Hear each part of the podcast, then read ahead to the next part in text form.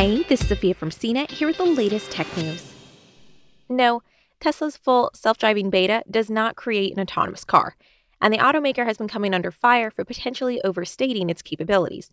Speaking to the Wall Street Journal, National Transportation Safety Board Chair Jennifer Homendy said the electric car maker is irresponsible for even calling the technology full self driving.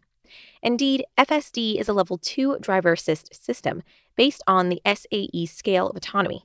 There are no self driving cars on sale.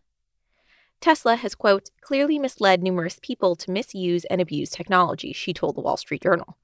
The NTSB didn't immediately return a request for comment on Homendy's statements. Tesla doesn't operate a public relations department to field requests for comment. The automaker is currently under federal investigation of another driver assist feature, Autopilot, after a number of reported crashes involving emergency vehicles.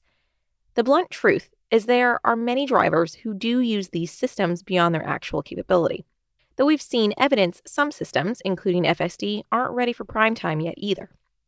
None of this is to devalue the immense progress Tesla made in the past few years when it comes to driver assist systems and technology.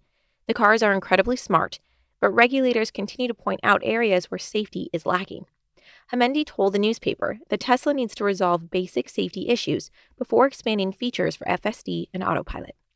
As an agency, the NTSB can investigate crashes and often does land on the scene for high profile wrecks and fires involving Teslas, but can only offer regulatory recommendations.